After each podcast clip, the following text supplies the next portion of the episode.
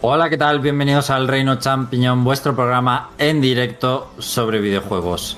Hoy os traemos un programa en teoría express, rapidito, bien empaquetado, eh, porque estamos poquitos y eh, bueno, pues nos juntamos para hablar de las novedades y noticias de estos últimos días, que no son pocas, ¿vale? Eh, vamos a comentar el último Nintendo Direct eh, Partner Showcase. Ya sabéis, ese Direct enfocado más a las third party, juegos que llegan a Nintendo Switch de otras compañías. Y bueno, vamos a comentar todo lo que ha sido el anuncio eh, de Xbox y Phil Spencer acerca de su estrategia de juegos exclusivos que fue tan esperado y que tanto hablamos en el anterior programa sobre ello. Y ahora desgranaremos lo que acabó siendo ese anuncio en formato podcast. Eh, vamos a estar tres personas hablando de eso y además al final hablaremos un poquito del Unicorn Overlord porque han sacado una demo para Nintendo Switch y creo que para otras plataformas también. Eh, que es más larga la demo que eh, la mayoría de juegos de hoy en día. Así que con eso os digo todo. Eh, hoy está conmigo aquí esta tarde Jorge. Buenas tardes. Hola, muy buenas tardes. ¿Qué tal, Jorge? ¿Cómo estás? Eh, pues bien, trabajando y poca cosa más. La verdad que. Pues a poquitas. Para la musiquilla. eh, bien, he estado jugando el. Me estoy intentando hacer el el 100%, bueno, el 106% del Crash Bandicoot eh, cuadro. Que, Mucha suerte con eso. Eh, sí, a ver, ya tengo hechas las reliquias perfectas. O sea, lo de terminar todos los niveles, tanto en normal como inverso, con todas las cajas sin morir, ya lo tengo hecho. O sea, ya lo, lo difícil está hecho. Ahora me falta eh, las contrarrelojes. Y Mm, luego vale. he estado también probando una demo, muy, muy, muy, muy cortita, pero de un juego que yo os diría que os lo apuntéis muy mucho. Porque si os mola el rollo Rhythm Paradise, es un juego que es Ah, literalmente Rhythm Paradise. Eh, se llama, eh, os lo digo, Bits and Bobs. Y es un juego que es, es un Rhythm Paradise. Esta es la misma mecánica, es un juego de ritmo con cosillas que van pasando en pantalla para que sigas el ritmo, muchas coñas, muchas risas. Y la demo es muy, muy cortita y te deja, la verdad que te deja con ganas de más. Pero las músicas que tienen de momento están súper divertidas y ya estoy esperando a que saquen la versión final porque esto, vamos, como se dice ahora, me lo meto por el culo. La verdad es que lo he visto porque lo pusiste en Twitter también y tiene una pinta estupenda por las vibras al Rhythm Paradise. Sí, sí, no, no. Además es que hasta tiene el mismo rollo de que puedes hacerlo. eh, o sea, lo- lo- el tema de los resultados, que son tres, tres finales diferentes según lo bien que hayas hecho el, el minijuego. Te viene también como tres finales. Luego tienes el tema de que lo hagas perfecto. O sea, eso, eso lo tiene. Y te- te- también los- el, tip- el tipo de tutoriales que tiene, la mecánica, todo, todo. Es, es, es Rhythm Paradise. Es un Rhythm Paradise que no ha hecho Nintendo. Y la música está muy bien, la verdad. que los tres temas que son tres, son, son tres. O sea, es que en- no es que te, lo- te- te pases la demo en una tarde, es que te lo pases en 10 minutos.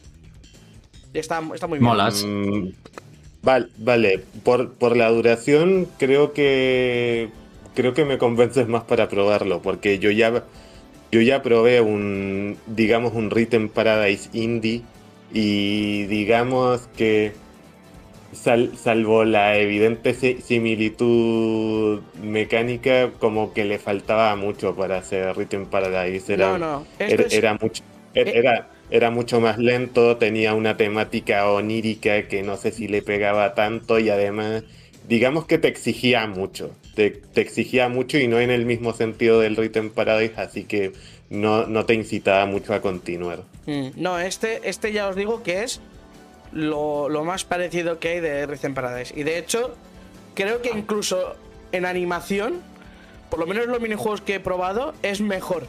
Que los de Rhythm Paradise. O sea, mucho ojito, ¿eh?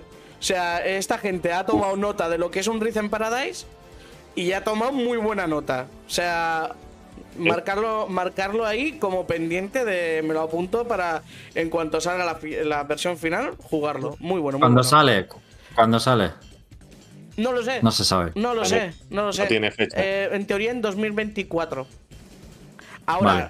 eh, es por lo que por lo que he podido leer, va a tener va a tener por lo menos en PC va a tener soporte para mods. O sea, la gente va a poder hacer sus propios niveles y todo. Por lo que he podido leer. O sea, va a tener lo suyo más va- vamos a ver memes, desde luego. Bueno, muy bien. Tiene buena pinta. Manu, buenas tardes. Eh, muy buenas tardes. ¿Qué tal? ¿A qué has estado jugando?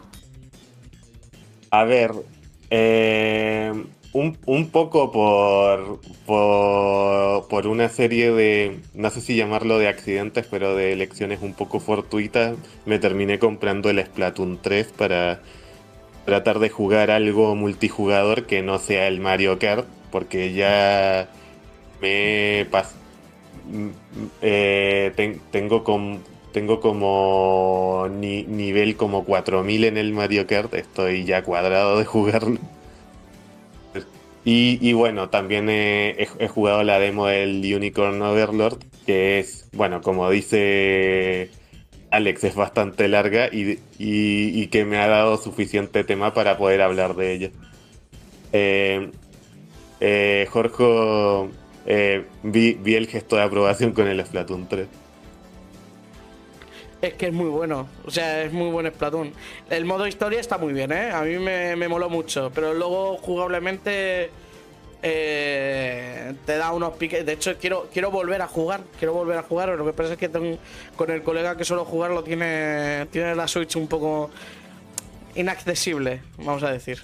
Pero bueno, Sí, a, sí, a, mí, a mí también me, a mí también me ha gustado mucho. Eh, eso sí, no, no, no estoy seguro de comprarme el DLC. No, no estoy tan seguro de eso. yo ahora mismo no tengo prisa, pero sé que tarde o temprano me lo pillaré porque el DLC del 2 me pareció chulísimo, pero chulísimo, chulísimo. O sea, lo mejor de en, en- en local del Splatoon 2 fue el DLC, desde luego. Sí, Desde luego. O sea, y además una historia chula. O sea, una- un modo historia chulo. Bueno, pues yo como adelanté ya, he empezado el Super Mario Sunshine con mi hijo. Eh, y las sensaciones que me ha dado, porque ya comenté que solo me lo había jugado una vez, no era de mis Mario favoritos, etcétera. Y bueno, sigo teniendo un poco la misma opinión, que es de... No es que sea un mal juego, pero dentro de los Mario es de lo que menos me gusta. Eh, lo primero que te llama la atención cuando empiezas a jugar es ¿por qué no hay salto de longitud?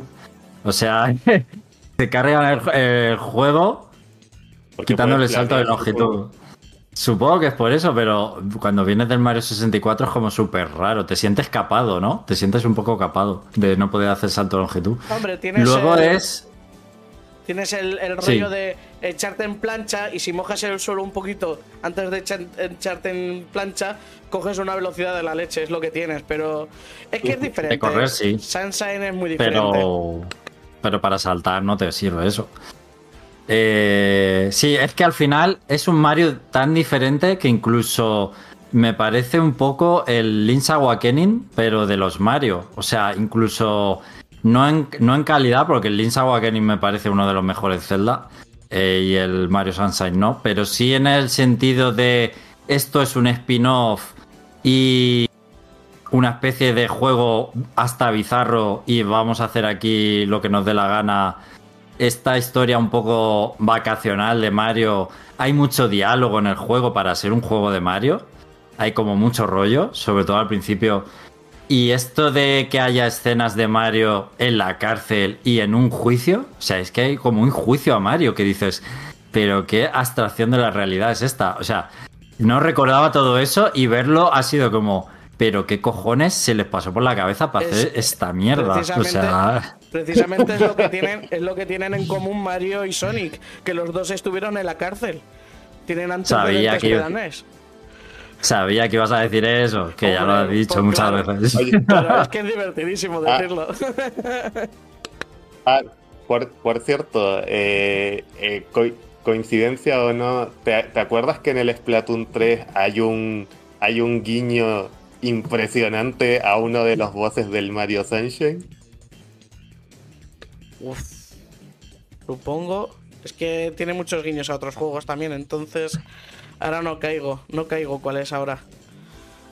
Vale. Bueno, eh, el caso es que me, o sea, el Mario Odyssey también es de, de mis Mario menos favoritos y se nota, pues eso, que son un poco incluso similares en, en el concepto de juego más exploratorio y más de recolección de, de objetos y, y demás. Y también es como, o sea, el Mario Sunshine tiene un control como que Mario es súper sensible. O sea, mueves un poquito a Mario y el personaje sale rapidísimo, corriendo. Y eso hace que, que haya muchas situaciones que te caes sin querer, a puñados, por la, no sé si gran sensibilidad que tiene, pero en Mario 64 es como que empiezas a andar y notas un, pos- un poco el peso del personaje, ¿no? De esto que tarda un poco en arrancar. Sí. Pero en Mario Sunshine es como que eso no existe o es mucho más reducido. Las físicas. También me ha chocado mucho. Las físicas son muy diferentes y se nota sobre todo en las fases donde te quitan el aquac. Que ahí Sí, sí, notas, que no es tan, tan libre en plataformas. O sea, no es tan plataformero. O Mario no se siente muy ágil como, como puede ser en, en Mario 64 o Mario Odyssey, que hay, en ambos casos Mario se controla de, de fábula. También porque, tiene, también porque tiene muchas más opciones. O sea, Mario 64, ahí donde lo tenemos, que tiene mm, chopocientos años, tiene unas mecánicas que a día de hoy poner a Mario en eh, ese Mario en un escenario donde no hay nada sigue siendo divertido controlarlo porque es que puedes hacer todo haces el salto doble salto triple salto el salto hacia atrás el, el, salto de pared o sea mm, el salto largo el, Tienes mogollón de, de movimiento para Mario, para controlar a Mario. En cambio, a Sunshine, por el tema de Aquac, es lo que tú dices. Tiene el culazo y tiene el que se pueda. El que se pueda echar para adelante y el triple salto, nada más. Bueno, y, el salto de la pared. Pero se notan muy distintos y al final terminas usando más el, el Aquac para todo. Sí, desde luego es un Mario, pues eso, diferente, especial, bastante en control.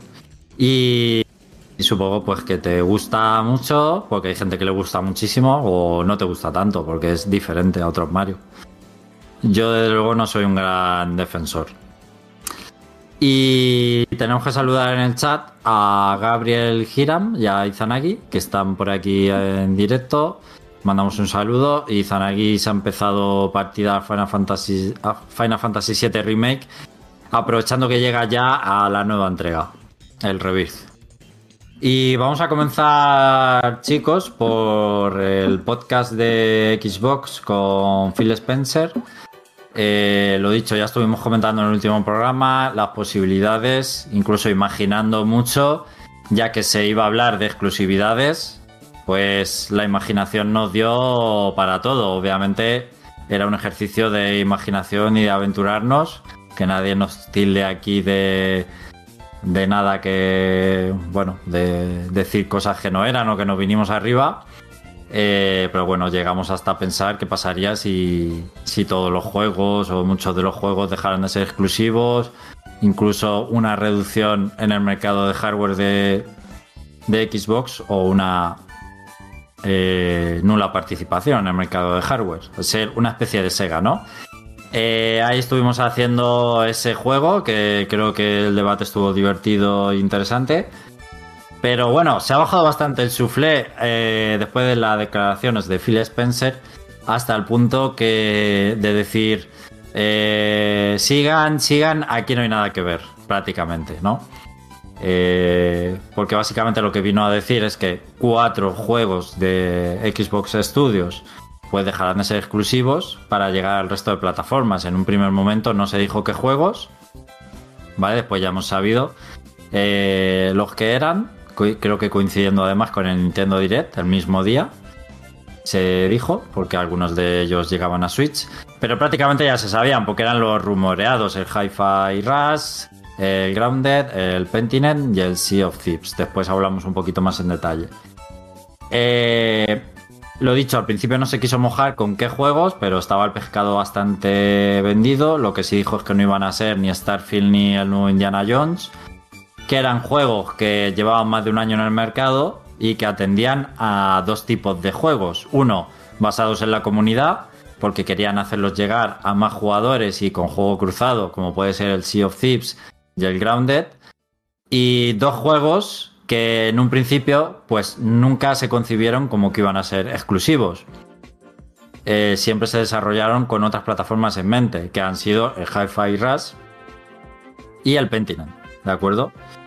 Em, en un principio, ¿qué, ¿qué os ha parecido que estos juegos lleguen a otras plataformas? Aunque eran los esperados, pero eh, ¿Os mola, por ejemplo, el Hi-Fi Rush? Bueno, Jorge tiene la Play 5, ya no me acuerdo de esto.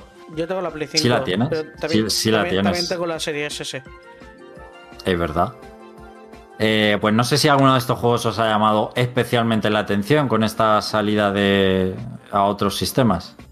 Hi-Fi Rush es muy bueno, ¿eh? Lo he jugado, no me lo he pasado, pero lo he jugado y está súper chulo. Juegazo. Pero de los otros tampoco ninguno que haya dicho, pues. bueno, si es, que, es que eh, tienes. Sea of Thieves eh, ya lo jugaba en, PC.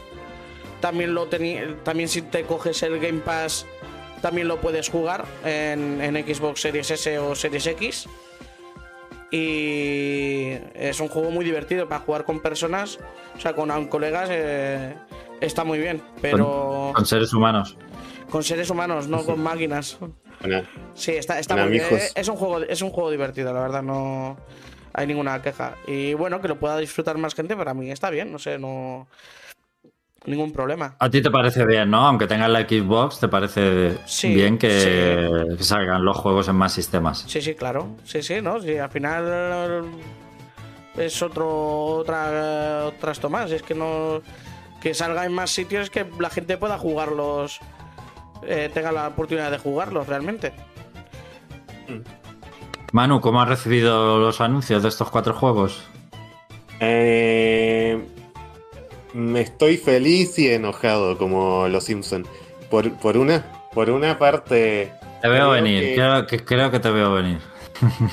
creo que de los cuatro, quitando el Grounded, Creo, que son los juegos que más quería jugar yo por mi parte.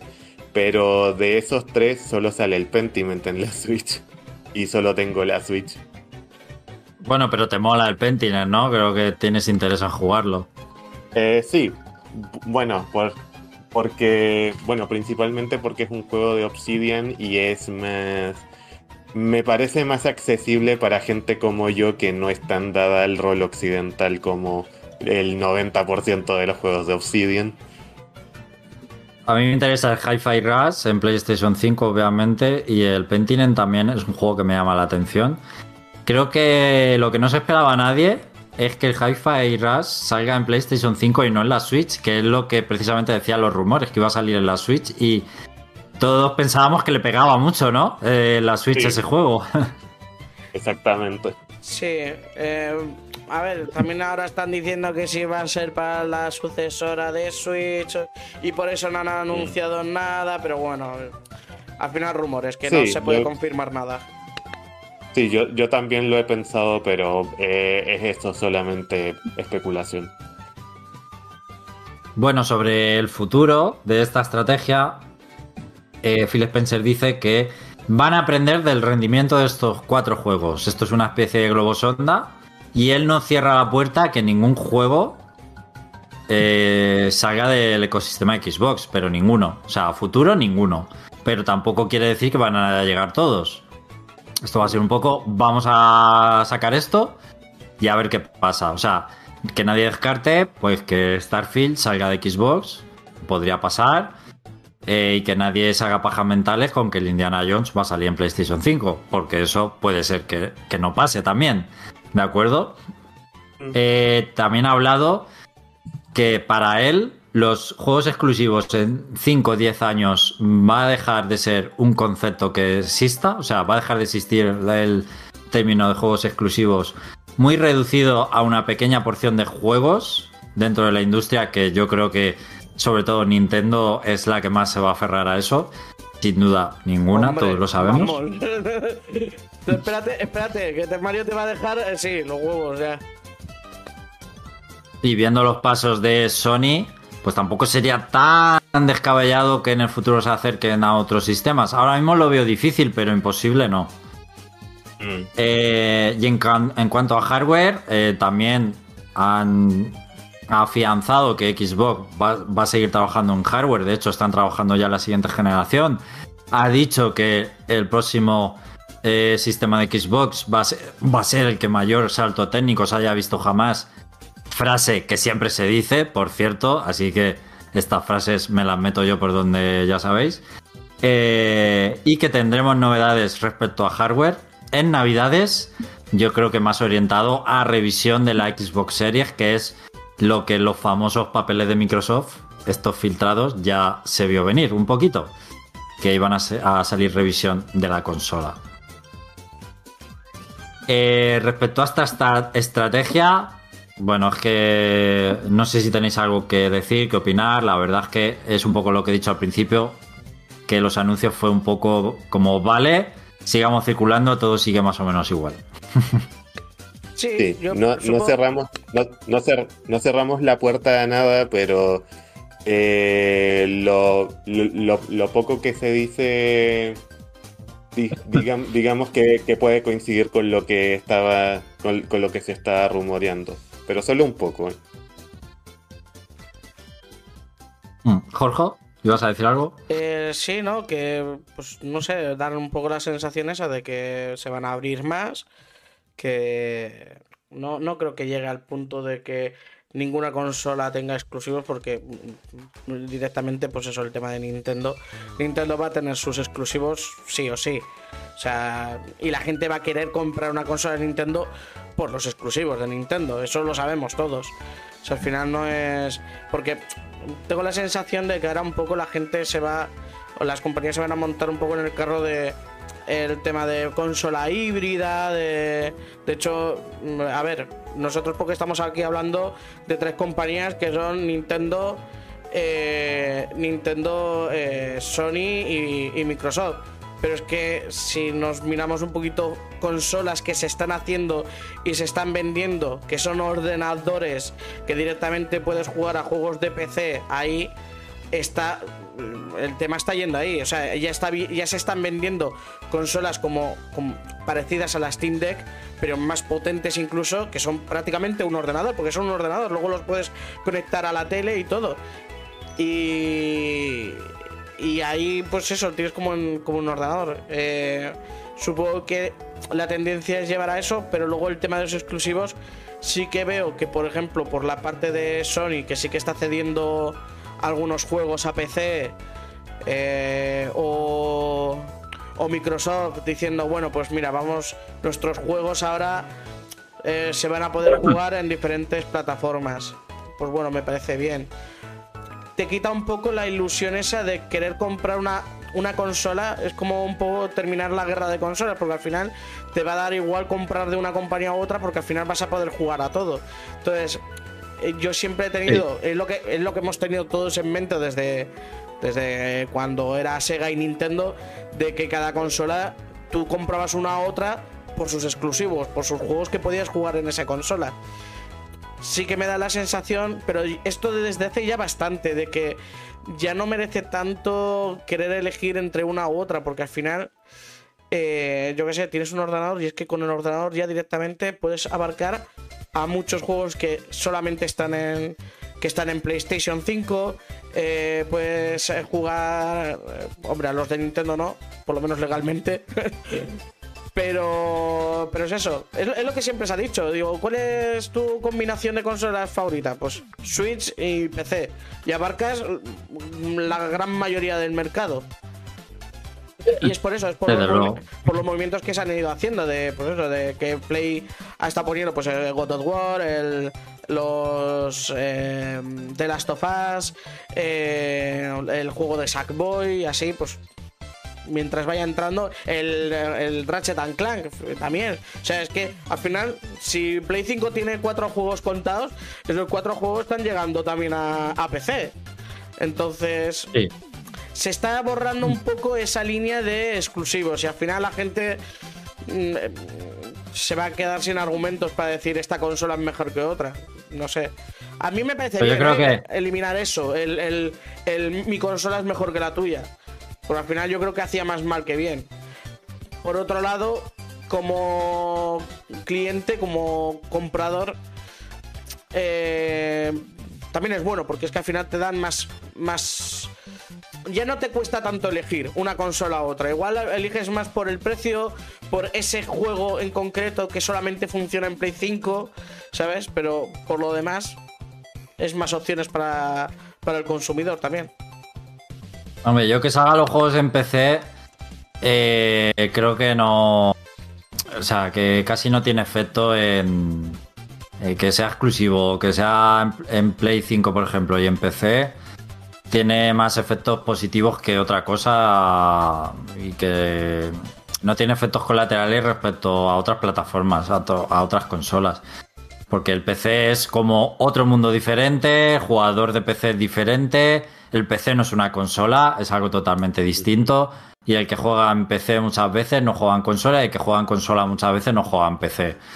Eh, eso es así. No estoy muy de acuerdo contigo porque si te miras, sobre todo streamers que hacen, juegan a videojuegos, la mayoría de los juegos los juegan en PC. Y es así, pero es la, la tendencia es, o sea, la gente ya se preocupa más de tener un buen PC que puedas jugar a muchas cosas que tener una buena consola. La consola me parece ya que tampoco ya se no, diferencia tanto de un PC, pero es ya la alternativa económica de un buen PC. Realmente, ya lo estoy viendo así. No estoy de acuerdo, en lo que tú dices, sí que los que los streamers juegan en PC es lo que me refiero, que juegan en PC, pero no juegan ya en consola o no juegan tanto, porque hay gente ya de PC. Pero no creo que el PC le quite mercado a la consola en absoluto, ni la, ni la consola al PC. No, porque el, concepto de consola como sistema cerrado, cómodo y sencillo de jugar, eso no va a desaparecer nunca. y, que no te, y, que, y que no te tienes que preocupar por nada y ataca a un tipo de público que está ahí siempre va a seguir existiendo. Gente que no quiere jugar con un PC ni en pintura, ni quiere preocuparse por requisitos, por instalar, por, por qué no me funciona este juego. Y eso va a seguir así. Sí, pero la tendencia es que haya más gente, que es lo que tú dices, eh, que el jugador del PC no es el mismo que el de consola. Según, yo creo que antes sí que no lo era para nada. Cuando empezaron los, juegos de PC, sí que era otro público totalmente diferente. Pero ahora hay mucha gente que se preocupa más de tener un buen PC que de comprarse una consola. Igual incluso las dos. Es que mucha gente lo que dice es eso, intentar abarcar la mayor cantidad de juegos y muchas veces es lo que más oigo. Yo tengo una Switch y un PC y es lo que más oigo, de verdad.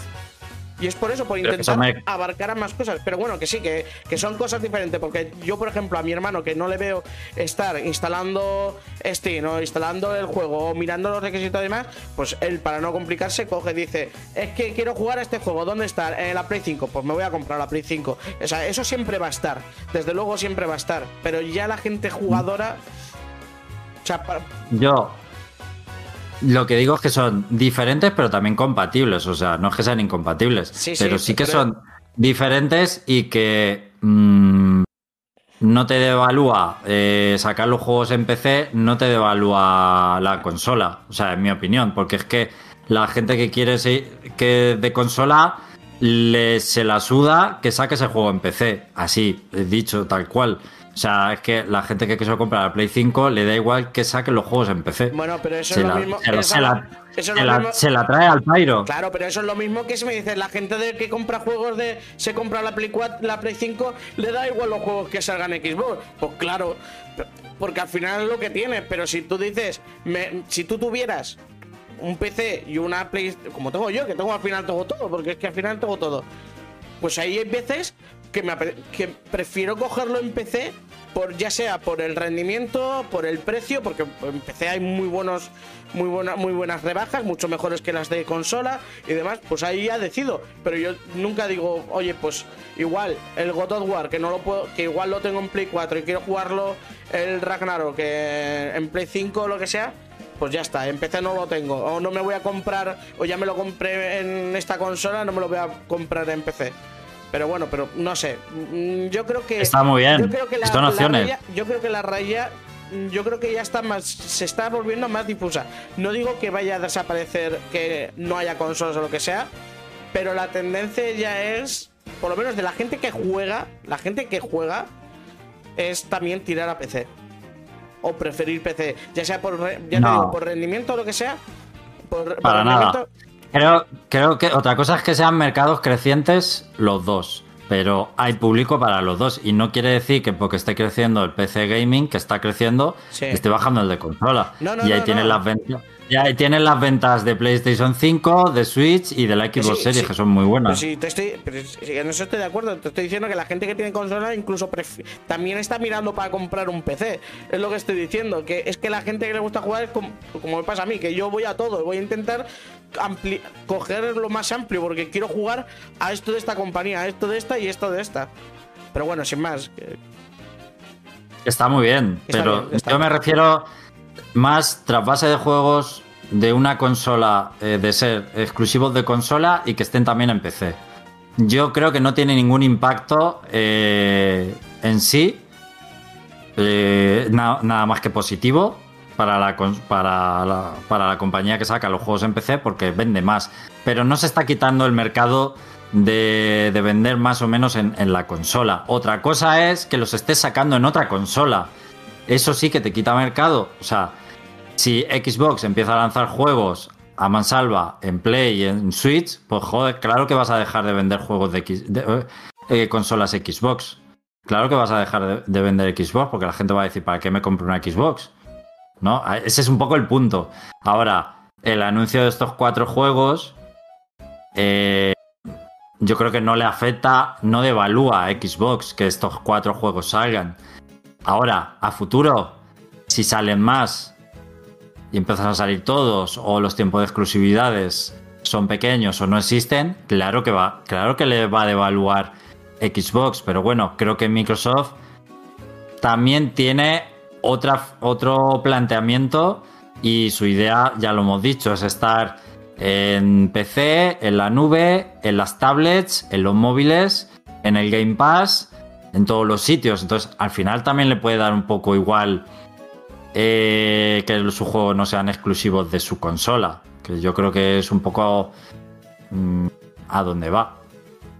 Yo creo que Microsoft lo que querrá el día de mañana es vender, ofrecer una buena consola que técnicamente sea muy buena, que tenga buenos servicios y bueno, pues un poco como la Xbox Series, ¿no? Que es un consolón y ofrece un montón de posibilidades y demás. Y la gente que quiera una consola dirá, pues si me compro la Xbox porque sé lo que estoy comprando, sé que es una consola muy buena, tiene buenos servicios, tiene online, tiene Game Pass, etcétera. Ve, véase ven- vender una consola que sea el mejor lugar para jugar a todo lo que quieras o a casi todo lo que quieras. Sí. Pero habrá que ver en el futuro cómo es- va a ser esta est- estrategia. Eh, lo que vaya a hacer PlayStation, bueno, pues ya veremos.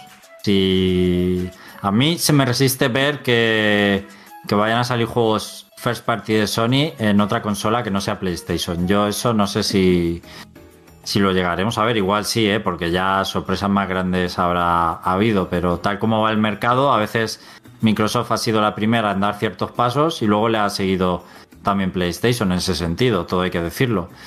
Eh, leyendo un poquito el chat, Izanagi dice, eh, hay que comprender a Mario. El salto de, longitud le destrozó las rodillas en el Mario 64, por eso lo quitaron. Izanagi nos recuerda un caso particular, que es cierto, eh, de hace unos años, y creo que lo dijimos aquí también en su día, que el MLB The Show, ese juego de béisbol publicado por PlayStation, también está en consolas Xbox, que bueno, pero es un caso muy particular y no sé qué tipo de licencias, de derechos se manejan ahí para, para ese juego. Eh, también está Félix, que aunque hoy no puede estar con nosotros porque está malito, eh, nos escucha y pone la solución a la guerra de consolas muy fácil. Si te las puedes comprar todas, ya no hay guerra de consolas. ¿eh? Mira qué fácil. Suelta los billetes y ya está. Bueno, y también dice otra cosa, Félix, respecto al PC, que es, es caro, o sea, que es caro tener un PC gaming potente y eso no lo hemos dicho y es una verdad muy grande. De, hecho, lo quería decir yo, pero bueno, ya, ya lo dijo Félix. Bueno, yo he dicho que eh, la consola al final es la alternativa barata de un PC.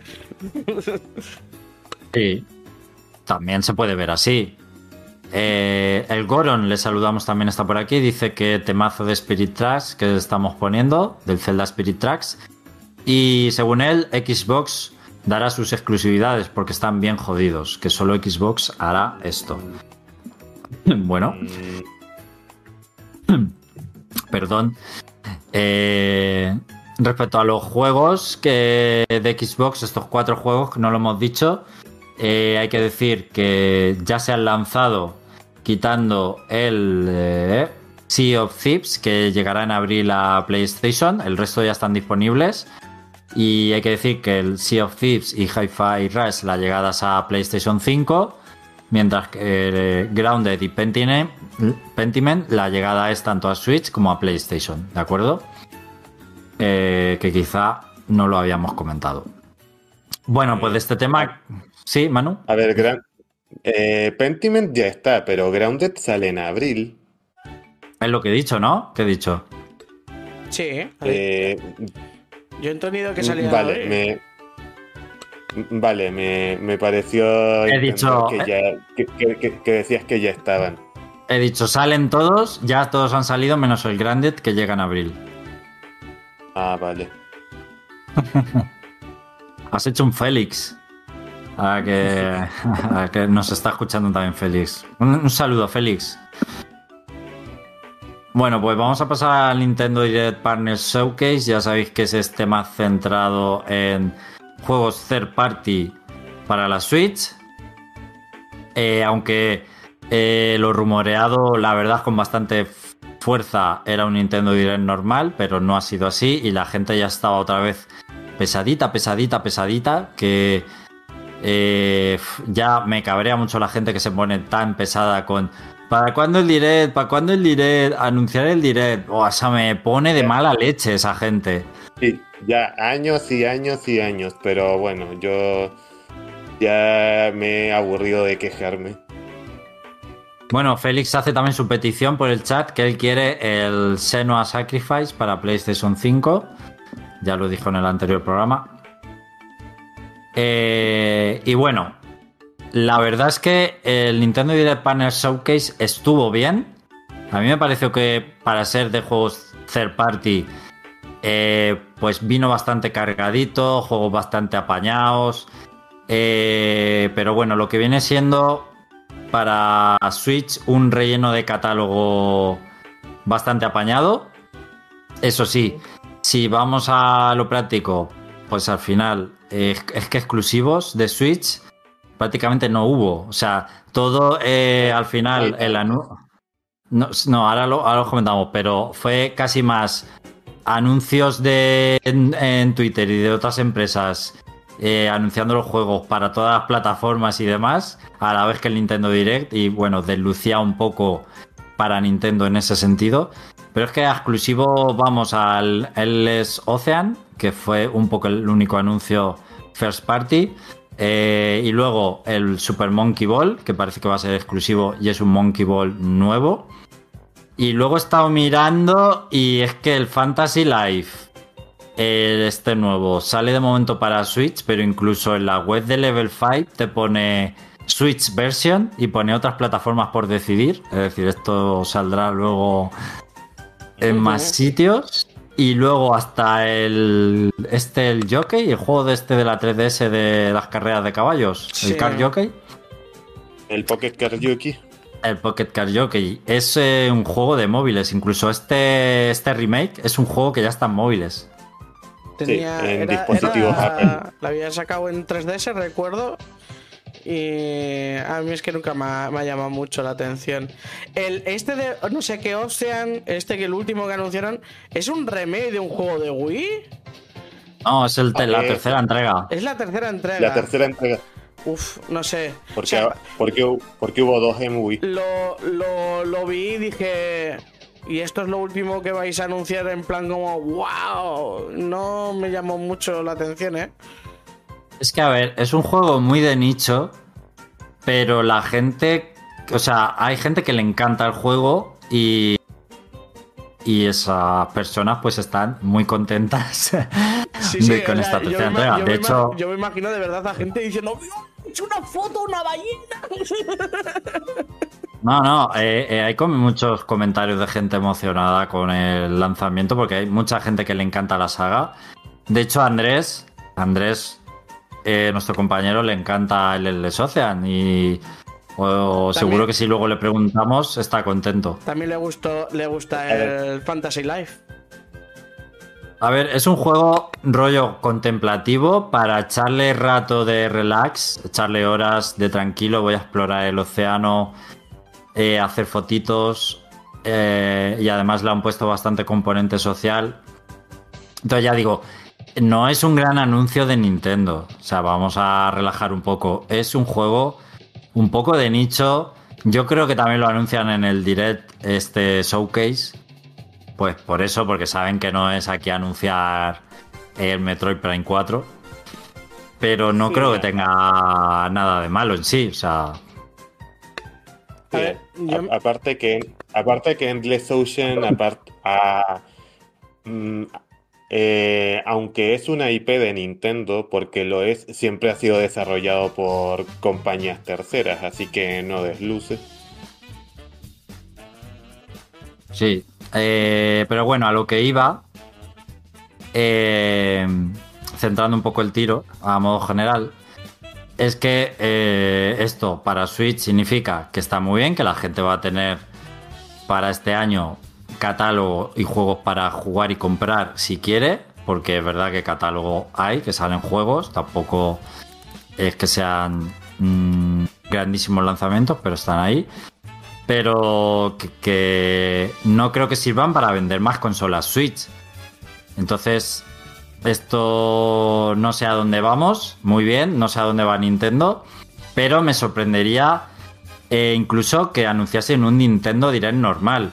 O sea, porque ahora mismo en el horizonte tenemos, bueno, el, el por HD de Luigi Mansion, el remake de la Puerta Milenaria, que está muy bien.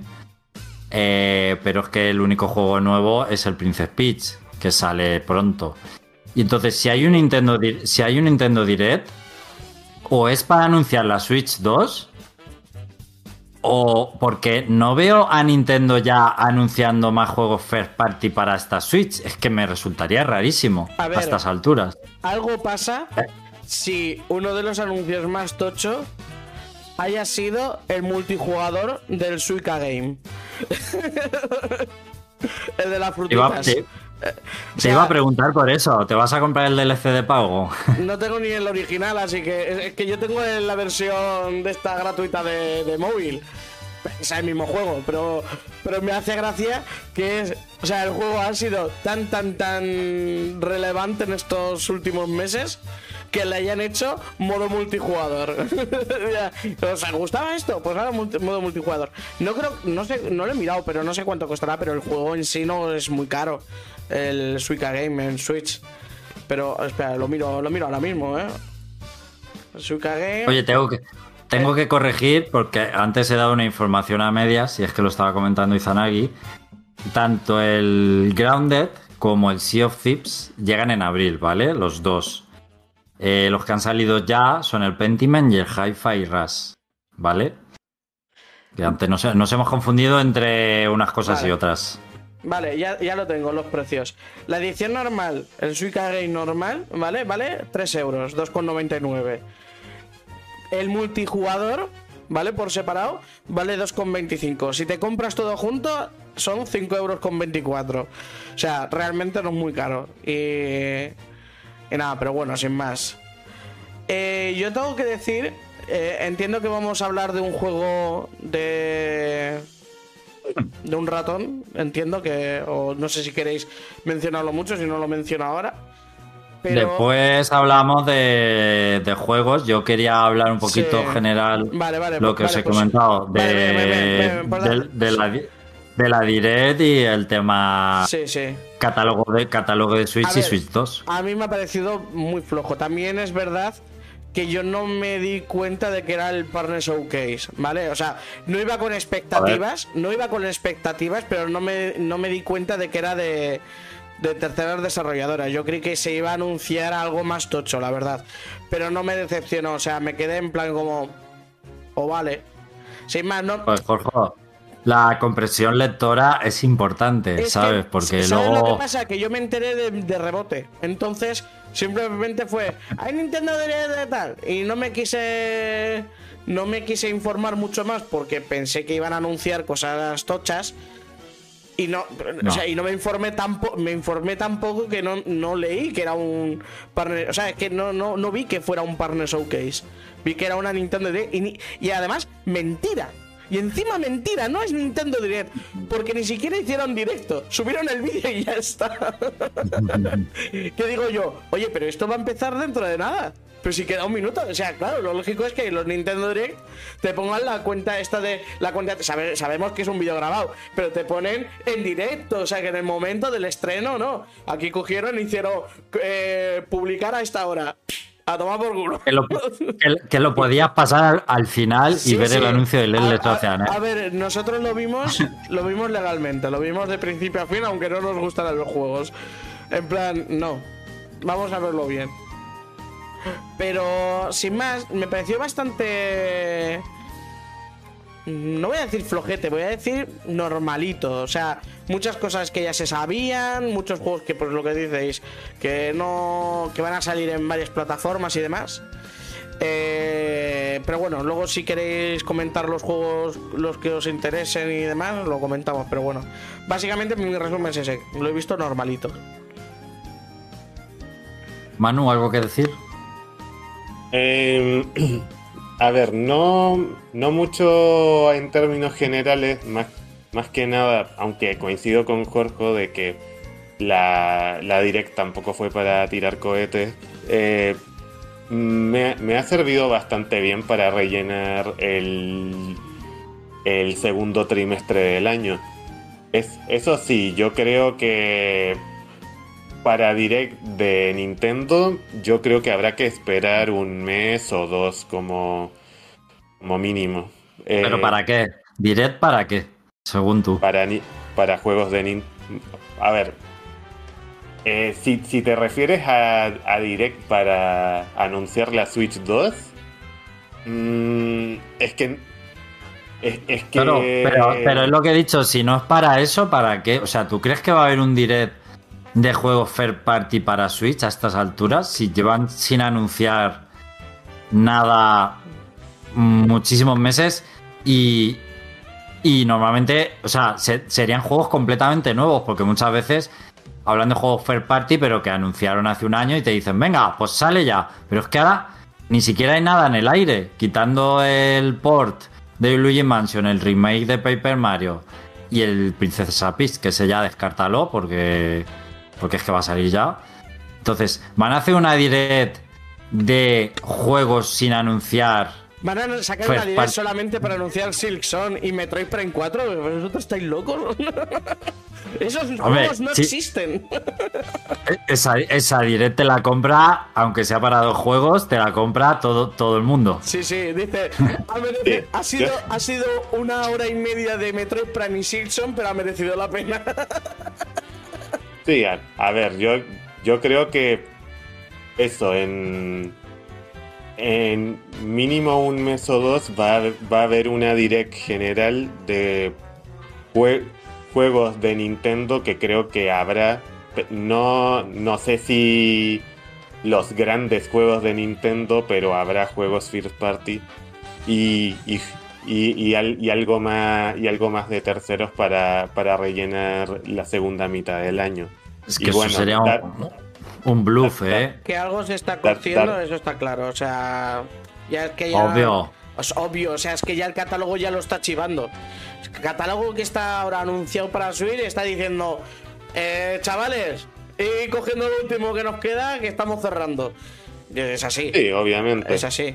pero- lo único que compro de Direct normal, como no sea los dos juegos que le quedan de la Wii U por portear, eh, la- la- una expansión del Breath of the Wild y, y no sé, y algún juego así un poco, yo que sé, lo típico, un Wario, un Kirby, un Kirby que nunca sobra. Espérate, espérate. algo así? Si es un Wario, Sí, puede si, es un. Wario Land, si es un Wario Land, a mí, que- a mí me tienes aquí de fiesta. Como sea un Wario Land, a mí me anuncias un Wario Land y mira, digo, mm, ha merecido la pena todo. Pero es que otra cosa ya no veo para Switch, o sea, el Metroid Prime 4 no va a ser para la Switch ya, va a ser para la siguiente. No, está claro. sí, Eso, pero, es un, pero eso, fal- eso siempre ha sido un sueño. sí, pero igual no, no sé si faltan los remasters del 2 y el 3 que, saque- que sacar para la Switch. Al- al- y como ustedes dicen, algún a- algún juego de, de, de una IP que quizá no, no sea no tenga gran presupuesto, pero siempre, siempre se agradece y yo creo que a, a- a- a cierto público de Nintendo le puede interesar si se vende bien, Per- pero jue- juegos grandes no, no creo que vea. Claro. En- Bueno, antes, en, en eso pienso. antes de pasar a los juegos, un poquito, pues eh, ir preparando Manu y Jorge vuestros highlights de juegos. Eh, leo un poquito el chat. Eh, Félix dice que eh, el Epic Mickey, el juegazo, que igual es más accesible de jugar sin el Wiimote, porque creo que a Félix no le gustaba mucho el control con Wiimote. Entonces puede ser una oportunidad. En ese sentido, Alberto Guerrero, muchas gracias. Lo saludamos, dice que buen programa. Félix dice que el, el Les Ocean es el eco de Dolphin, pero sin frustración. Recuerda que falta el Donkey Kong Country, el Returns normal, por portear también, y es bastante Pod- cierto. Pod- podría ser, podría ser bastante. Sí, los Metroid Prime 2 y 3 también faltan los remaster esto. Vamos, que por rellenar pueden rellenar, pero vamos a los refritos de siempre. Y yo estoy con Izanagi. Izanagi dice en junio habrá uno. Yo creo que en junio siempre hacen direct por lo del tema del E3, que siempre hay conferencias y tal en junio ahora. Y yo creo que el siguiente direct normal va a ser en junio y viene a huevo para anunciar la próxima consola. Sí, También totalmente. puede ser. Por cierto, hablando un poquito No. de, de lo, lo de Donkey Kong y demás, que me ha recordado a Rare, eh, cuando anunciaron los juegos del Switch Online, porque también es otra cosa que pusieron Battle Maniac, Sí. el Killer Instinct y demás, cuando vi el logo de Rare dije, oh, por fin van a, van a, van a, van a traer a, a Switch Online el Donkey Kong 64. no, todavía no. Por aquí. Sí, totalmente. ¿Qué pasa con ese juego? ¿Qué, qué pasa con ese juego? ¿Me vas a traer todos los juegos de Rare y no me vas a traer Donkey Kong 64? ¿O qué es este Cabrones, Nintendo? ¿eh? Por lo menos, coño, A ver, tío. a ver, Con lo bien que se llevan con, perfecto. con- con- con Microsoft, además, ¿eh? Sí, no, pues a ver, no, no. fal- eh, falta, per- fal- falta Perfect Dark, falta Banjo y falta Sí. eso, Donkey Kong 64. Escucha, eh, Battle Maniac, el Battletoad, el, el de Super Nintendo, que no está ni siquiera en el Race eh, Replay de, de Xbox. Ojo. Solamente está El- en, en- en Xbox, o sea, el Rare, Rare Replay, solo está el, el de NES, el 1 de NES, y el de arcade, pero el, este de que han metido en, en la Switch Online no ¿De está. Super Nintendo? El de Super Nintendo no está. ¿Sabes qué pasa? Que eso esto que acabas de decir me hace mucha gracia porque para mí es la gran definición del Nintendo Switch Online, que son expertos en meter juegos que no conocen ni el tato, de, de los que nadie se acuerda, juegos de NES que no sabías que existían, y ellos se, se esfuerzan en metértelos. Los juegos que todo el mundo quiere, el Donkey Kong 64, no, ese no. Pero un juego de la NES olvidado que Todos nadie son- sabe cuál es. Todos son de Rare. ¿En qué- El de la que- serpiente también. El juego este de la serpiente también es de Rare. Todos los juegos que anunciaron para el Switch Online son de Rare. Ah, bueno, y, Y el, el- Killer Instinct, que es el 1 de Super Nintendo. En el Red. Replay está el Gold, creo. El, no, el de arcade, el de arcade, el 2, creo, no me acuerdo. No, pero esa versión no estaba. Buenísimo, Killer Instinct. Muy bueno, muy bueno. Y, y Eh, el, y, el, y el Black, y el Black Corps tam- también Ah. bastante, bastante oscuro de Nintendo 64. Da gracias con, con que pusieron el Banjo Kazooie y el Jet Force Gem, Gemini. sí, bueno, ya, ah. el, que más, el, que más, el que más me ha gustado a mí es el Blast Corps. Sí. De los que han puesto. Que yo es un juego que nunca entendí ni nunca entenderé. O sea, me lo puse el otro día. No sé lo que tengo que hacer aquí, lo siento. Eh, léete que pone al principio lo que tienes que hacer, mucho texto. No quiero. ¿Qué va de esto? De, de destruir cosas. Pues venga, para adelante. Pero bueno, Incom- sí, un juego incomprendido. totalmente. Pero bueno, a ver, es medio. Es, es más conocido por ser de Rare que por juego que, que lo haya jugado la gente. Es como. Vamos a ver qué juego se ha hecho Rare. Este. Ah, pues mira, este sí que lo. Lo metemos en. Yo lo tengo. Sí, por eso, sí, pero ¿por qué lo tienes? Porque es de Yo Rare, lo tengo si- original. si fuera de. Si fuera Lo de tengo otra original. Que sí, sí, pero que si fuera de otra compañía y seguramente ni te hubieras fijado. Es que Rare vendía Pues mucho. eh, La bueno, marca, la marca puede vendía ser, no mucho. sé. Sí, sí. Ya te digo yo que sí. Que no, ya te digo yo que sí. Lo, lo que sí quiero volver a decir mi queja del Nintendo Switch Online, que es un servicio que Nintendo no le hace ni puto caso. Solo cada cuatro meses para decir, eh, hemos añadido cuatro juegos y dos son de la NES. Y dices, pero me cago en todo, macho, que, que, que- que ya ni no nos acordamos ni que existe esto porque Bueno, no lanza ver. juegos. Mientras no nos Y quiten luego- Doctor Mario 64, ya está, suficiente. Con eso ya Para mí se, redime, se redimen ahí, ¿A que teniendo sí? el Dr. Mario 64. Pero la cantidad de juegos que faltan, que podían meter, el catálogo tan pequeño, es que casi que se esfuerzan más por... Abren un melón nuevo de la Game Boy Advance, que está muy bien. Pero tío, han metido, no sé si hay 10 juegos ahora mismo de Game Boy Advance. Fíjate, el Van- otro día me pasó. Van un poco a medio gas, es lo que quiero decir, tío, que, que- que tienes catálogo para meter a borbotones. Y que hay muchas tiene- ausencias. Que el otro día dije, uy, ¿cómo? va-?" Me est- Estuve jugando al el Pizza Tower, ¿vale? Juegazo. Y me quedé con el regustillo, con el regustillo de, uy, ¿cómo me jugaría ahora un Wario Land 4? Digo, lo voy a jugar en Switch. Yo pensando que estaba en Switch, porque es de estos primeros juegos que salió en Game Boy Advance. Y no está. Está el 3 de Game Boy Color. Que encima de eso no Sí, está ni el 1 ni el 2. Y el 4, está el 3. Digo, ¿por qué? Pero es que como Golden Sun, muy bien, ponen el 1, pero tío, que te cuesta poner el 2. Que como que se Están los dos, no están ¿eh? los dos. Están los dos. Ah, están los dos. Entonces no, entonces no he dicho nada. Ahí me he colado, pero hacen muchas de esas. Hacen muchas de esas. Que dices que os cuesta poner juegos. Juegos que tenéis. Que son ROMs. ¿Qué le debe, Inexplicable. ¿Qué le debe Game Lord a, a Nintendo, no?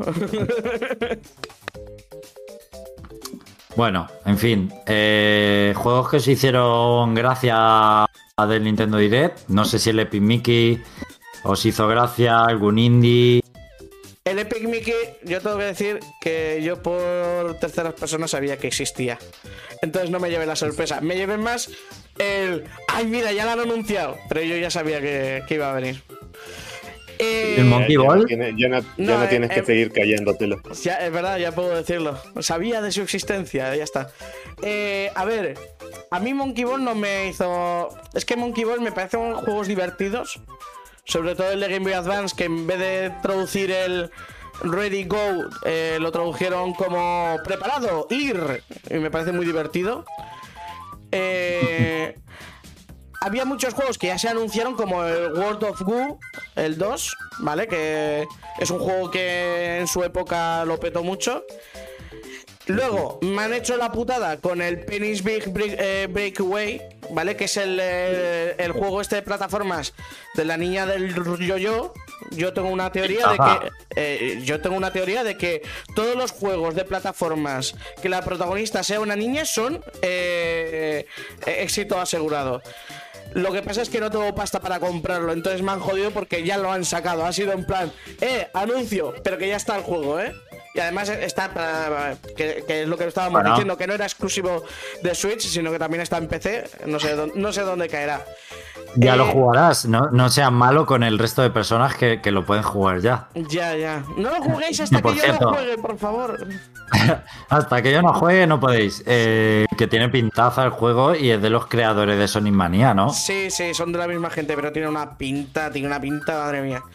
Eh, luego, así que me haya interesado un poquito el Fantasy Life, que ya estaba anunciado pero bueno, se vio un poquito más. Y a ver, yo jugué el E3DS, lo único que no creo que me lo pille porque el E3DS me gustó mucho, pero era como mucha cosa que hacer. Y me. me, me abrumó demasiado pronto. Y no quise jugarlo, seguirlo con eso, por eso. El del. Hay un juego que se llama eh, Pepper Grinder, que es de Devolver. Que es de Devolver, ¿no? Lo publica Devolver. Sí tiene una, pinta, tiene una pinta ese juego que ese va a caer fijo. Eh, eh, luego, dime. Eh, yo jugué la demo del Pepper Grinder porque también salió demo de, esto después del Nintendo Direct. Y, me, y, me, y me hace gracia, pero mm, no sé si, si lo juegue. Es me, parece un juego muy divertido, pero que raya un poco el límite en ser un poco incontrolable o en tener que repetir muchas vale, cosas. Sí, es un juego que hay que dominar, básicamente. Hay que hacerse a él. Vale. Exactamente.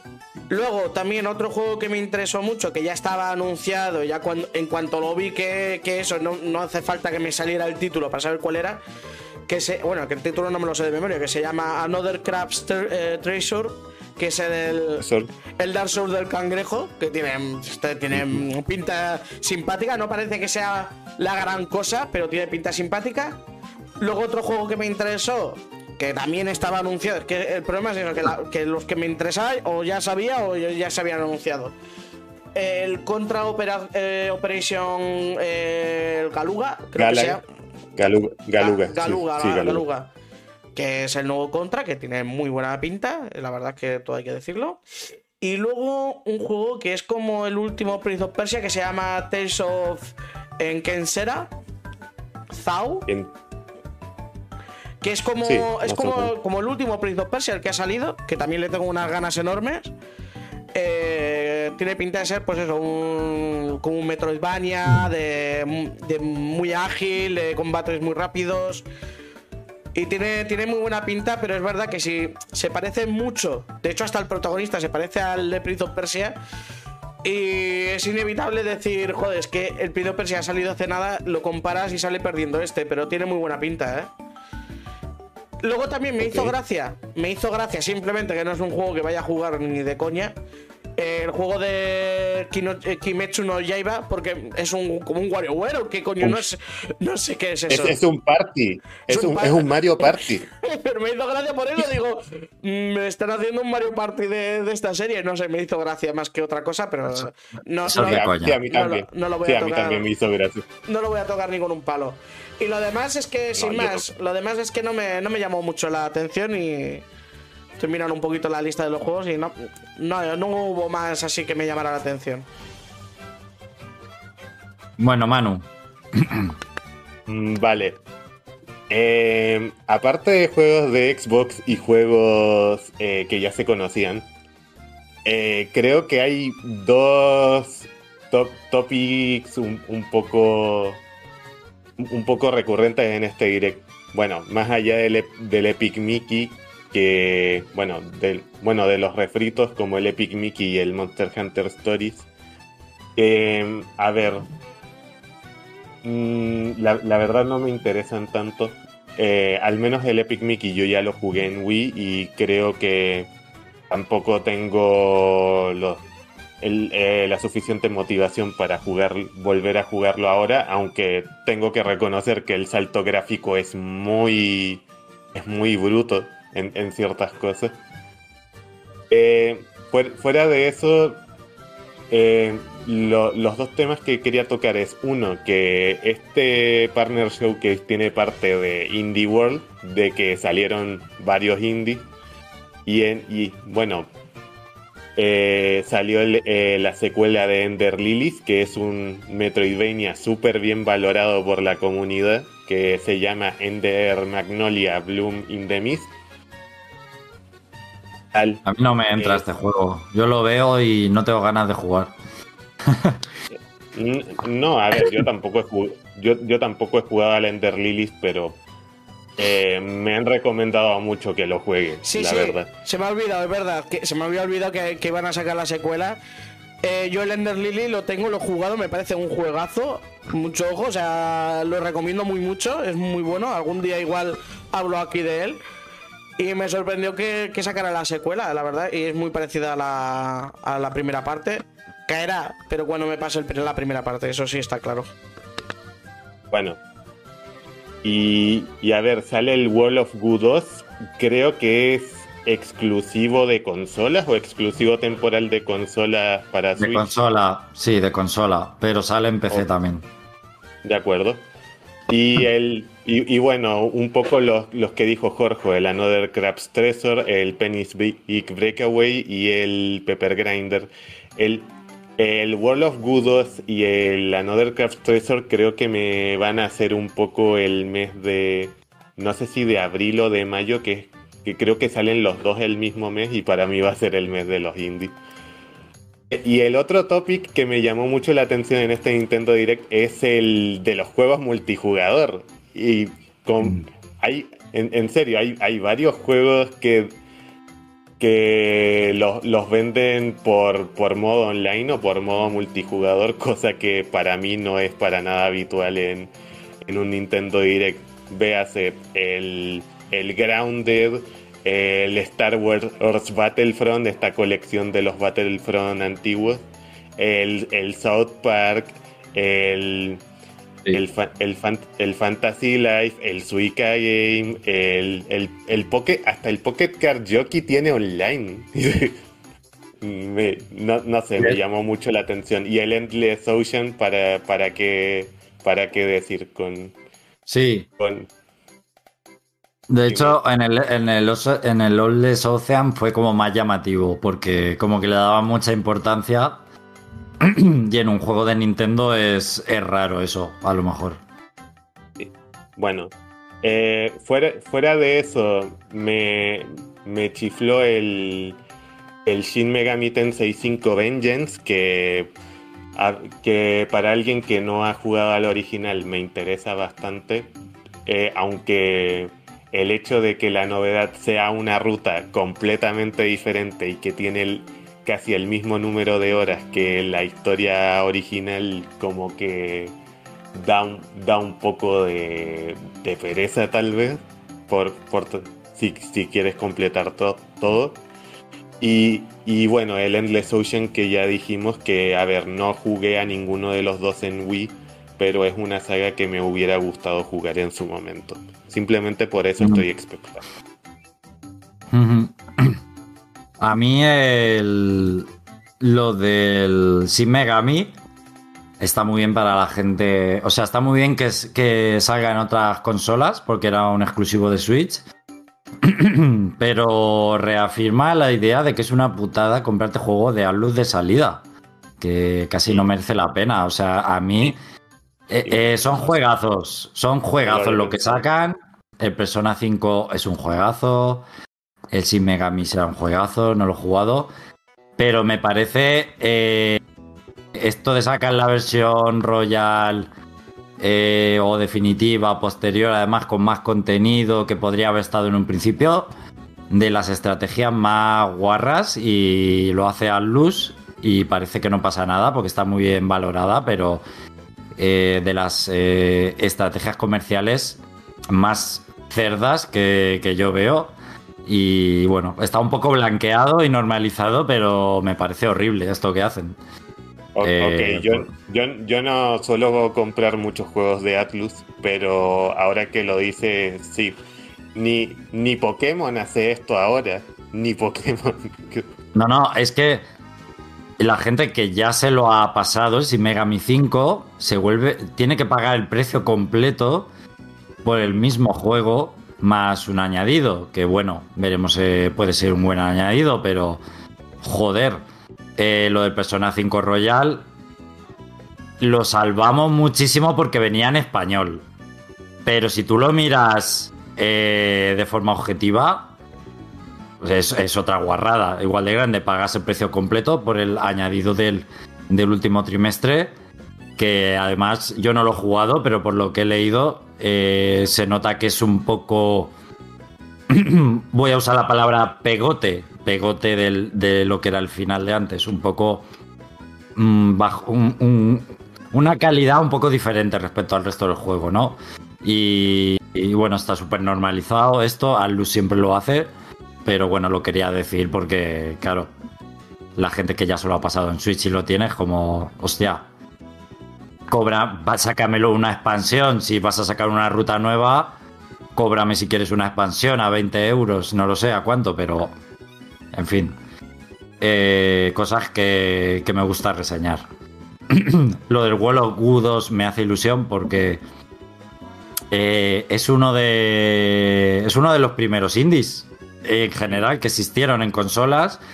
De hecho, yo lo jugué en, en WiiWare, cuando WiiWare parecía una cosa rarísima, porque fue, si no el primer juego de WiiWare, uno de los primeros indies que salieron. Y, Sí, pos- posiblemente el, el primer bombazo, entre comillas, de WiiWare. Exacto. Y bueno, me hace ilusión en ese sentido. Aunque, aun diciendo esto, no sé si jugaría el 2. Es que lo veo, pues eso, sabiendo ya de qué va, como que tampoco me aporta nada nuevo, quizá. Eh, y lo demás creo que ya lo hemos comentado todo, la verdad. Y dicho todo. Sí, me gustó el juego indie este de que van moviendo las baldosas y se mueve el personaje. Yo no lo Ah, entiendo. el Arranged. El, el, básicamente que te mueves por casillas y cuando te mueves tú, mueves todo lo de esa fila o lo de esa columna. Sí, me gustó mucho. Es como entre juego de rol y puzzles a la vez. Mola. Sí, me, me parece interesante. No sé si lo jugaría, pero in- interesante me pareció. Y ya está. Eh, decir que ha habido bastante tema de debate con que la direct japonesa se anunciara el Mother 3, por- porque solo se queda en Japón y la gente, pues, por favor, sacar el Mother 3 fuera de Japón, por favor, traducirlo. Quejas recurrentes en internet. Pero nada nuevo bajo el sol. Os recuerdo que este juego ya se ha lanzado en consola virtual, creo que en la Wii U japonesa, y ahí se quedó. Y me extrañaría ver algo diferente. Yo creo que a no ser de que hagan una especie de remake de los tres o algo así, ese juego aquí, a ver, es un juego que me he pasado varias veces, ¿eh? No, nadie me ha, me, detenido el no, el no poder jugarlo y pasármelo. Pero claro, aquí se ha tenido que ir por otros, por otros medios. Aquí lo quieres jugar, tienes que ir por otros medios sí o sí. Lo bueno es que por otros medios, si lo vas a jugar, tienes una traducción en castellano. Mm. Pero Por si lo- cierto, pero legal no. Kenny Weiler nos dice que el Xenoblade Chronicles X también es otro posible juego para portear a Switch. Eh, y Zanagi te explica el Blast Corps. Eh, trata de ir despejando el camino de un camión con material nuclear para que no se estrelle y explote. Ah, yo es lo primero que iba a reventar. El camión. Por eso no, por eso no podía pasar de nivel. Me cago en la leche. Por eso, por eso. bueno, pues Eh, he dicho que iba a ser un programa hoy cortito y ni de coña, vamos, ya sabía yo esto. Eh, direct al margen ya. Hay una noticia que quiero comentar, aprovechando que está Jorge y aprovechando que no está José Carlos, que es quizás la persona que hablaría de esta noticia. Se está riendo Jorge, es que sabes de lo que voy a decir. Que va. Ah, no. Pero vale, vale. que no esté José Carlos, que solamente me lo puedas preguntar a mí sin que pueda defenderse José Carlos, me hace gracia. No, no, con- que normalmente lo contaría José Carlos, eh, Ah, quiero decir. Vale, a ver. Bueno, hay novedades sobre ese maravilloso juego llamado Bloodborne Kart. Ah, sí. Claro. Sí, sí, sí. ¿Sabes qué pasa? Que Sony les ha llamado. Llevan en desarrollo ni sé. Oh, Llevan en desarrollo ni sé. Y ahora que se está terminando, les están diciendo, oye, que parad, ¿eh? Les ha hecho un típico cese y desista de Nintendo, ¿eh? No, no, no van por ahí los tiros. Les ha dicho que no pueden usar el nombre, pero que el juego pueden hacer lo que quieran. O sea, que Bloodborne, Bloodborne Kart no le pueden Tendrá poner. que ser. Eh, Blood Car eh, Born. Sí, ¿eh? Sí, Así sí. que todo controlado. El juego iba a salir a finales de enero. Pero Oye. con esta, con esta, con esta llamadita han, pensado que, que lo retrasan. Y no hicieron nada cuando, sacaron, cuando sacaron el Bloodborne de, PS, de PSX, de Play 1. Que lo hicieron también Tampoco. ellos. Y, está, y ese está muy, muy chulo. O sea, es un juego que te pasas en una tarde. Pero, pero está muy chulo, está muy bien recreado lo que sería Bloodborne, pero en Play 1. Y está súper bien, está súper bien. O sea, la verdad que le, le han, le han puesto le han puesto cariño. Y lo de Bloodborne Car es que esto lleva ya años, porque empezó siendo una un meme, empezó Coña. siendo una coña de, de- te imaginas, eso, eh, ponían lo de lo típico de eh, Crash Bandicoot 1, 2 y 3 y el kart. Eh, Mario, Super Mario World, Super Mario 64 y Super Mario Kart. Y luego con esto, eh, Dark Souls, da- eh, Dark Souls, Bloodborne, Bloodborne Kart. Eh, sí, no sé. Y empezó así la- como coña y lo han hecho realidad realmente, pero bueno. Pues bueno. No, el juego pinta mm, fantasioso, o sea, es fantasioso. Es una fantasía. Eh, pero todos tranquilos, el juego va a salir con otro nombre y parece ser que van a aprovechar el retraso para meterle alguna cosa nueva, así que ya nos enteraremos del lanzamiento. Me estoy quedando sin voz eh, por momentos, así que voy a, voy a dejar de hablar, que hable Manu, joder. Venga, Eh, mierda, hostia. Eh, vamos a ver. El único en Overlord ha sacado demo. Y como no teníamos otra cosa de que hablar hoy, pues vamos a hablar de esto. Ya que Manu se la ha jugado. Eh, la demo dura más que todos los juegos que salen hoy en día. Y que todos los indies. Y bueno, este juego que sepas que espero mucho de él. Que me parece que tiene una pinta espectacular. Y que al final los feelings de este juego son. O sea, ¿a qué juego se parece al final? Porque esto estuvimos hablando un día. ¿Se parece al. Fire, Em- al Fire Emblem o no se parece al Fire Emblem? ¿Se parece a otro juego? A ver. eh, a mí, te lo digo desde ya. A mí, cuan- cuando entendí cómo funcionaba, me recordó a como cuatro juegos en una licuadora. Pero sí, tiene Bien. muchas vibras de Fire Emblem. Guay. Mech, vale. ¿no? Que se dice. Lo- me, me- me lo meto por el culo, ahora es mech. No, ahora la gente dice mech. Pues mech. De, de acuerdo. Ok, va- vamos con Unicorn Overlord, vale. Este juego que es muy japonés, como es lógico viniendo de Vanillaware, ha salido en varios Nintendo Directs y básicamente en redes y en prensa. mm, creo que ha dejado a poca gente indiferente, más aún que hay mucha más gente que lo ha podido probar. Y, y digo que mucha más gente lo ha probado porque aquí voy a hablar de la demo que salió hace unos tres días para Switch, consolas PlayStation y Xbox. Eh, no, no sale en PC. Eh, seguimos con el tópico de Vanillaware que nunca lanza los juegos en PC, pero ya sabéis cómo es esto. Y que, bueno, esta demo permite jugar 7 horas de forma temporizada. Eh, básicamente puedes jugar todo lo que quieras hasta que un reloj te diga que ya no puedes jugar más, pero te deja jugar bastante. Así que esto no sería un análisis como tal, sino más bien unas pequeñas sensaciones del prólogo y el primer capítulo del juego. Vale. Concretamente, concretamente voy a tratar de responder tres preguntas. ¿Qué es este juego? ¿Cómo se juega este juego? ¿Y qué podemos esperar en el lanzamiento final? Así que vamos allá. ¿Qué es Unicorn Overlord?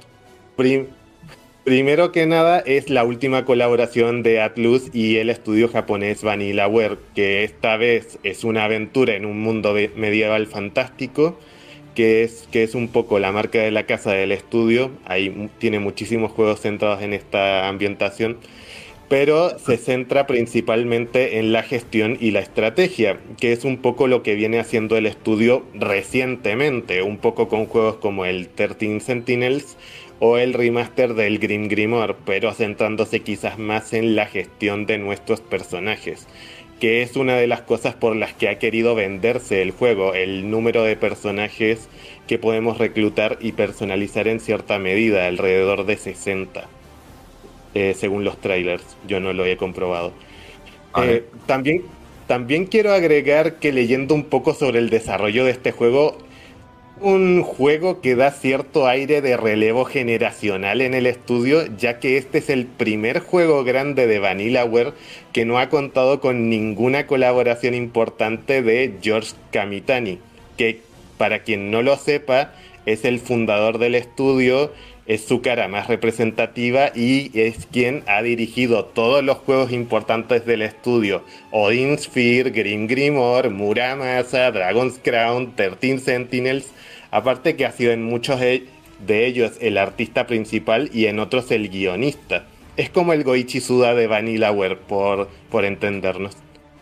Pues aquí no hay ni rastro de él, ni de muchas caras representativas del estudio, en ninguno de los cargos importantes del desarrollo. ¿Pero lo han echado o estará con otras cosas? No, eh, está al margen, digamos, de los puestos importantes, pero ha estado en todo momento aconsejando al nuevo equipo, básicamente para mantener la esencia de los juegos del estudio. Lo dicho, es como un relevo generacional. o, esa impresión me ha dado este juego. Le dio flojera ¿Eh? y dijo que lo haga otro, que yo ya hoy paso. Mañana ya igual. quizá, quizá. Igual no sabemos si está en algo más grande, pero Igual dicen que este es el proyecto más grande del estudio, así que ya veremos. Eh, en fin, eh, suficiente antecedentes. Ahora paso a la segunda pregunta. ¿Cómo se juega esta cosa? Porque muchos estábamos debatiendo cuando se presentó este juego por primera vez y pasaron un montón de ideas sin saber muy bien qué esperar en términos de combate. Pues hay bastante que explicar y el juego, para mi gusto, lo, explica bastante bien, pero yo no soy el juego, así que intentaré hacer lo mismo, deseadme suerte. Eh, los combates son al más puro estilo RPG táctico. Por cierto, me voy a centrar en los combates, no tan porque hay una parte, digamos, de explorar y gestionar, pero eso lo voy a pasar un poco más de puntilla, porque hay bastante que explicar de los combates. Eh, los combates son al más puro estilo RPG táctico, pero con dos diferencias para empezar. La primera es que no movemos a personajes individuales, sino a grupos de personajes que acá se conocen como unidades y que en su gran mayoría configuramos nosotros. Pueden tener hasta seis unidades, tres en vanguardia y tres en retaguardia. Tienes una cuadrícula de 2x3 y ahí tú los vas ordenando un poco como quieras. Aunque en esta demo apenas podías usar unidades con tres personajes. Eh, porque eh, empiezas con unidades con dos y tienes que ir mejorando tanto el número de unidades que puedes usar como eh, la cantidad de personajes que van en esas unidades y lo vas mejorando, ganando, terminando misiones básicamente. La segunda diferencia es que no movemos a estas unidades por turnos, pero casi. En esto recuerda mucho a los combates del 13 Sentinels, ya que todas las unidades del enemigo y las nuestras se mueven por una zona abierta en tiempo real, pero podemos pausar el combate en cualquier momento para ordenar a nuestras unidades que se muevan o desplegar nuevas desde, desde las bases entre otras cosas. Digamos, a ver, la orden más típica de este tipo de juegos es ordenar a nuestras unidades que marchen contra enemigos para atacarlos. Y, cuando chocan,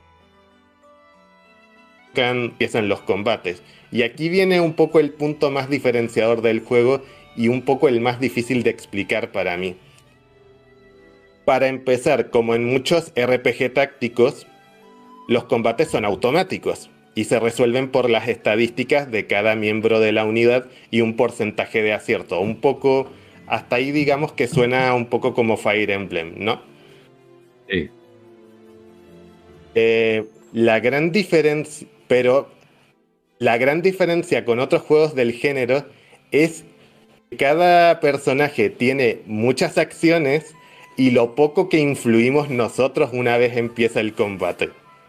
De hecho, la primera vez que ocurre un combate en este juego, da la impresión de ser más un combate de un JRPG que, un juego estratégico, ya que hay un montón de personajes con varias habilidades y turnos de ataque cada uno, eh, interactúan, se refuerzan y se bloquean entre sí y te quedas flipado porque tú no tienes ni voz ni voto en todo lo que ocurre. Así que parece una cinemática que es muy espectacular, pero nada interactivo, porque tú no has hecho nada. Pero en realidad todo lo que pasa obedece a unas reglas muy concretas. Lo que pasa es que tú aún no conoces el sistema de combate. créeme, si a la gente le desespera Xenoblade Chronicles por los dichosos ataques automáticos, aquí yo creo que hay gente que le va a dar directamente un, un ictus con este primer combate. Vale, entonces la, la gracia supongo que estará un poco en gestionar o las reglas que tú les pones a los personajes para que luego entre sí la máquina lo combine todo bien. Exactamente, a, eso voy. Voy a explicar un poco estas reglas de la forma más simple posible. digamos que los combates se rigen por tres reglas principales o tres parámetros. Eh, a ver, el, primero es la iniciativa, que es la estadística de velocidad de toda la vida, que marca qué personaje ataca primero y... Ok, de acuerdo. Primero está la iniciativa, que es la estadística de velocidad de toda la vida y que marca qué personaje ataca primero y cuál ataca después. Después entran los puntos activos. cada personaje puede tener de 1 a 4 de estos y definen el número de técnicas o ataques que puede realizar cada personaje y que, lo dicho, están determinados por la iniciativa.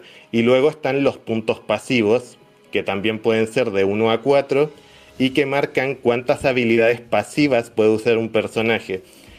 Las habilidades pasivas no están marcadas por la estadística de iniciativa, sino que ocurren al cumplirse una condición determinada como por ejemplo recibir daño, iniciar o terminar el combate o atacar a un tipo de enemigo en concreto. Por ejemplo, hay una sacerdotisa que si hay un compañero en su unidad que recibe daño, tiene una habilidad pasiva que se activa en ese momento preciso y le cura. Y así se van resolviendo una detrás de otra las acciones básicas que dependen de la iniciativa y los puntos de acción con con acciones más contextuales que dependen de condiciones concretas y los puntos pasivos.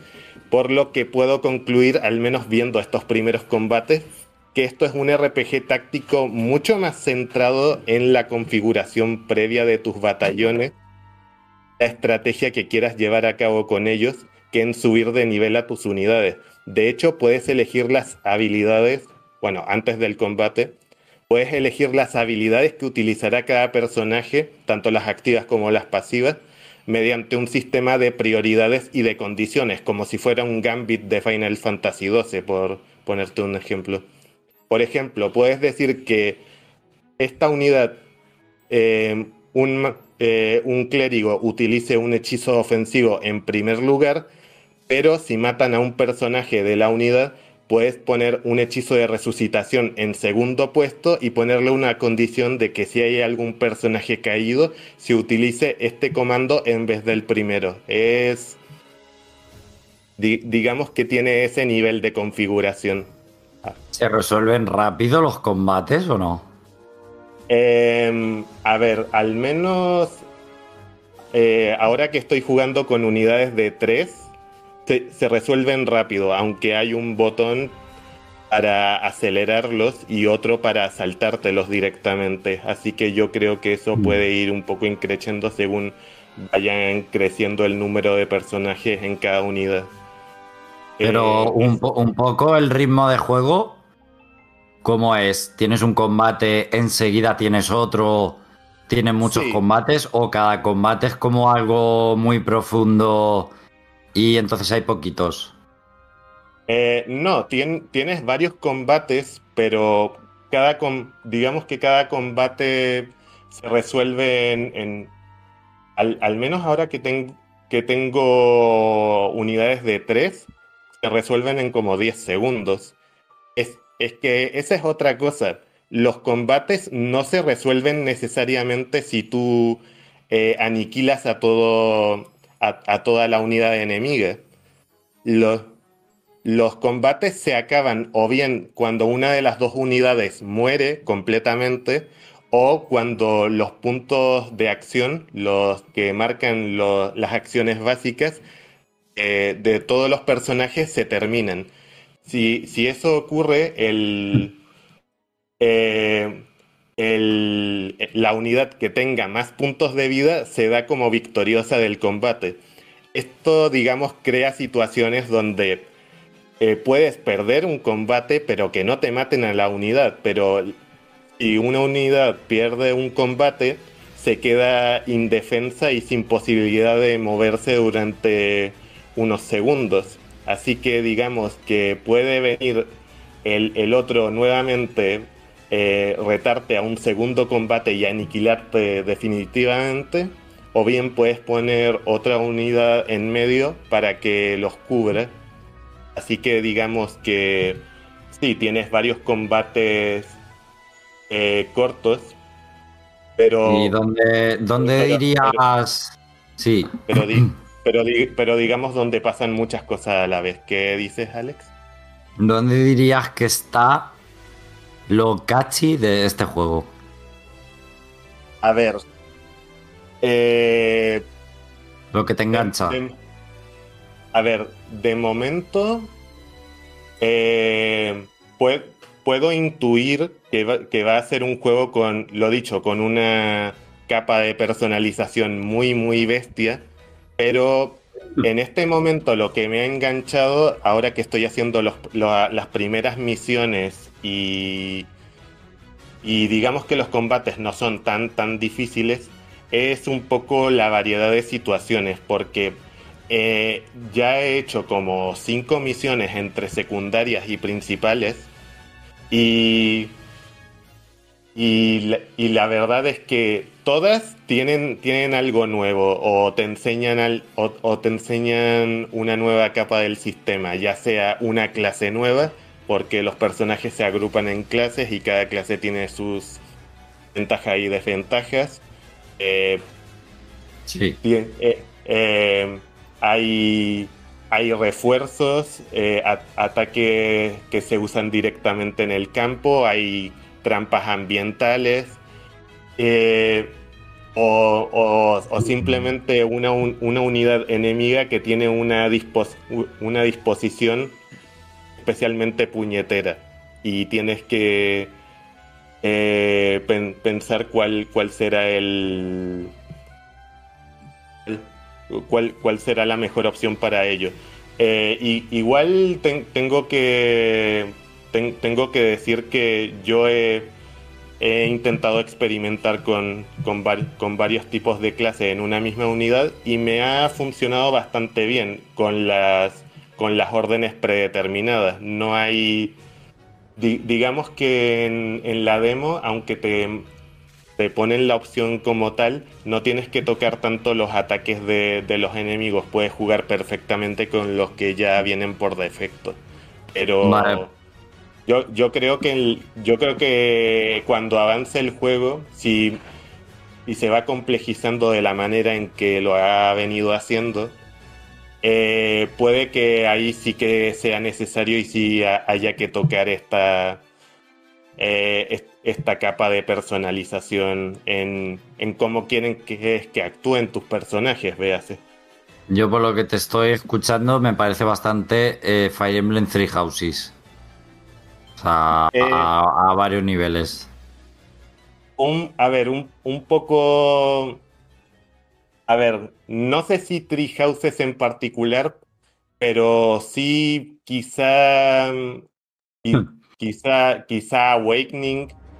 Mm, y, quizá, quizá más Awakening que Tree Houses, porque, a ver, no.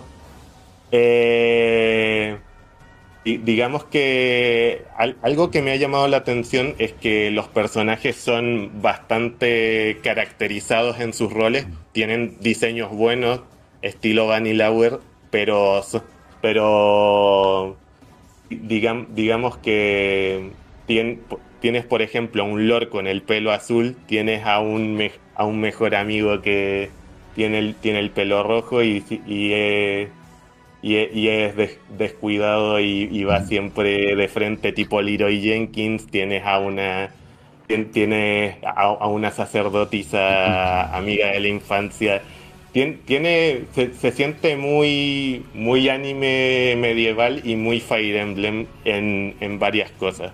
Es, eso sí, aunque dicen que intenten eh, traer la, la vibra de los Fire Emblem clásicos, porque eso es algo que ha dicho el equipo de desarrollo. Eh, no es que no haya fanservice, porque esto es un juego de Vanillaware después de todo, y, y bueno, les aviso. Eh, vale, pero, para. Sí. Pero, pero, digamos que. A ver, un poco a lo que quería llegar es que se siente muy Fire Emblem en ciertos detalles y en otros también eh, más, más jugables, más palpables. Pero algo que me ha preocupado un poco es que el argumento mm, como, que no parece muy prominente. Aparte de que es un poco clásico el argumento, no... Mm, como que el juego no se centra tanto en ello, sino en, ir haciendo misiones, liberando territorios. El, el mundo sí me parece muy trabajado, pero lo que hacen con él Mm, todavía no me convence completamente. Bueno, eso también es muy Fire Emblem. Y para finalizar, Manu, ¿qué podemos esperar de Unicorn Overlord? Bueno, un, poco lo he ido adelantando este, este tiempo. Un, juego muy amplio en cuanto a opciones de personalización. Eh, Mm, ojalá, bastante estratégico, con bastantes misiones secundarias y donde y que presumiblemente se vaya complejizando cada vez más eh, a, medida que vaya, avanzando de zonas y reclutando personajes y demás. De, de hecho, si bien este eh, este primer capítulo no ha sido súper difícil, sí te ayuda a conocer bastante del mundo del juego y de, la, y, de las cosas que pueden pasar. Así que digamos que me ha mantenido muy con, los ojos pegados de saber qué, qué es lo que va a ocurrir a continuación. Por cierto, he dicho que la demo dura 7 horas, pero esas 7 horas no avanzan si estás si estás navegando por los menús. Así que a la hora de leer los códices o revisar los tutoriales o, o, yo qué sé, o, cambiarle los objetos o los ataques a tus personajes, puedes darte el tiempo que te dé la gana. por, si alguien se preocupaba por eso. Muy bien. Pues hasta aquí, ¿no? Sí. Eh, creo que hasta cierto punto se, entiende lo que es este juego, aunque igual, igual me gustaría ser un poco más concreto, pero mm, creo que si me extiendo en ciertos temas me voy a demorar más de lo que quisiera y, y, bueno, también hay ciertas cosas que presumiblemente puedo decir que van a pasar en el futuro, pero eso ya sería pura especulación, así que prefiero dejarlo aquí. Bueno, ha quedado bastante claro el tipo de juego y para ser una demo eh, nos hacemos una idea y bueno, cualquier persona puede jugarla también. Bueno, pues hasta aquí el programa de hoy. Espero que os haya gustado. Muchas gracias a la gente del chat hoy, que ha estado bastante participativa y a todos los que os habéis pasado. Eh, esperemos que se mejoren tanto Félix como José Carlos, que están malicos. A lo mejor el que me pongo malo ahora soy yo. Eh, ya veremos. Por cercanía, tienes más peligro que nosotros. sí, eh, eso desde luego. Por vivir en la misma ciudad, básicamente. Bueno, gracias Jorge, Manu y lo dicho, nos vemos en dos semanicas. Hasta luego, adiós. Hasta luego. Hasta luego.